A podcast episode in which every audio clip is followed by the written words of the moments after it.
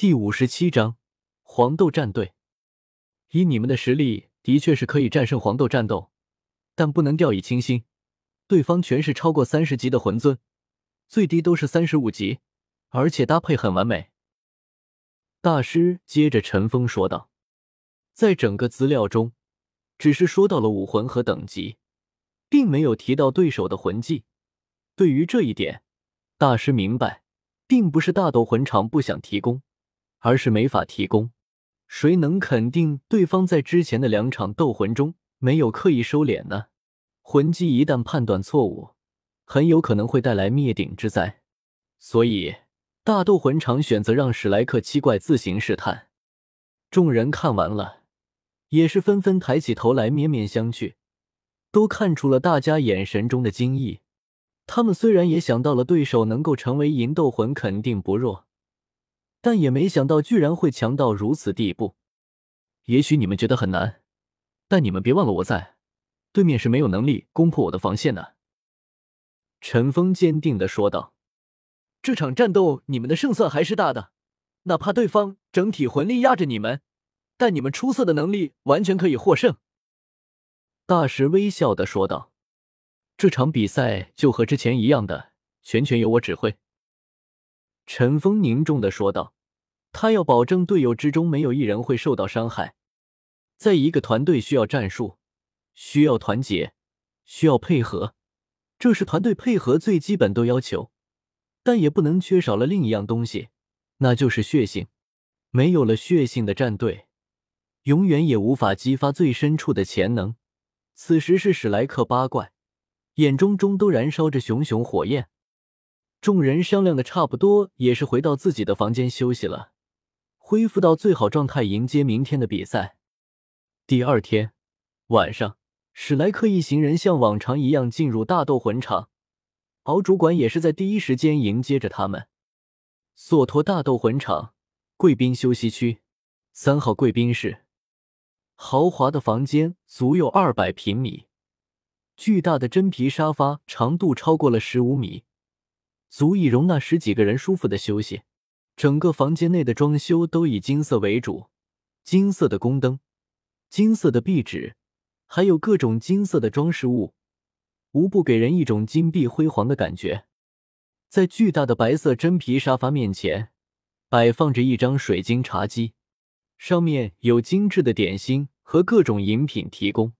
最为重要的是，这个房间的一面墙壁是一整块透明水晶，通过特殊的处理，从这里能够看到外面，而外面却绝对看不到房间内的情况。而水晶墙外，正是索托大斗魂场拥有着最重要地位的中心主斗魂场。此时，房间内只有八个人，八个独具特色的人，在这里待着的就是令大斗魂场头疼的黄豆战斗，也是史莱克八怪此次的对手。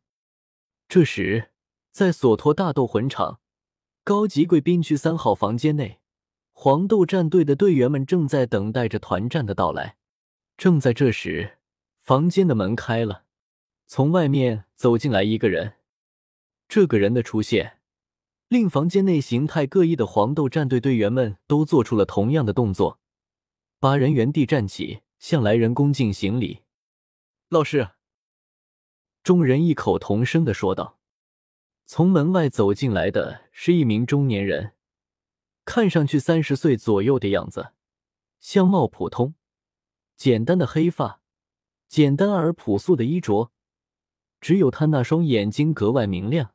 他没有黄豆战队的队员们外表那么容易引人注意，感觉上就像一个平凡的普通人。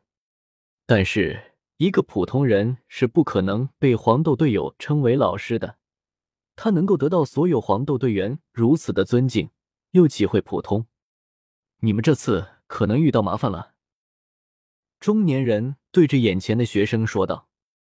秦老师，现在大斗魂场都对我们没办法了，他们还能请出比我们还强大的队伍出来。玉天恒轻松地说道。你们还是看看对手资料吧，你们可能会输。秦老师叹息道。黄豆战斗的八名队友闻言心中一惊，他们知道秦老师是不会乱说话的，既然他这么说，那他们的对手应该是十分的棘手，纷纷看向资料。史莱克八怪，怎么会是他们？他们不是同徽章的拥有者吗？玉天恒惊讶地说道。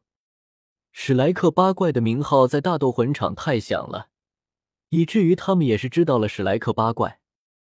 你们之前遇到的狂战队也是同徽章，但规定是没有说不能进行斗魂，这次你们遇到大麻烦了。秦老师解释道。这里怎么会有个四十级的魂师，还是一黄两紫一黑的魂环配置？这可能实现吗？是不是虚假的信息？独孤雁看见陈峰的信息，也是疑惑地说道。不，我观察过史莱克八怪的战斗，他们都对长陈峰的确是这个魂环配置，这是你们必须提防的人。可以说他一直都没有用出过第三魂技，但好在史莱克八怪当中还有两环的存在，不然一丝胜利的可能性都没用。秦老师凝重地说道。这个陈峰是来挡住他。玉天恒霸气地说道。你一个人挡不住他，石氏兄弟，陈峰就交给你们了，只有你们有机会挡住他。秦老师看向一直不说话的两人说道。石氏兄弟点了点头，没有多少什么。玉天恒闻言也是没有再继续说话，他明白石氏兄弟的防御力究竟有多强，那可是最强防御性武魂。你们快点准备一下，接下来的比赛要小心。秦老师提醒道。众人凝重地点了点头，他们都知道这场斗魂的重要性。史莱克八怪也是大斗魂场最后的王牌了，这是最后一战了，也是最棘手的一场战斗。秦老师怪异的眼神看着眼前的黄豆战斗，他不知道他是希望史莱克学院获得胜利，还是眼前的这些学生获得胜利。他很想看到现在都史莱克学院的学员强大起来。史莱克八怪也是跟着敖主管到达了大斗魂场主场，在专属的贵宾室中。走吧，差不多了，准备准备进行主场战斗了。大师对着眼前的这些学员说道。史莱克八怪点了点头，除了陈峰都是十分凝重的表情，他们知道这场战斗的重要性，是他们一战成名的机会。两边队伍也是开始陆续进场，主场的观众是团战的几倍，这里建造的十分巨大，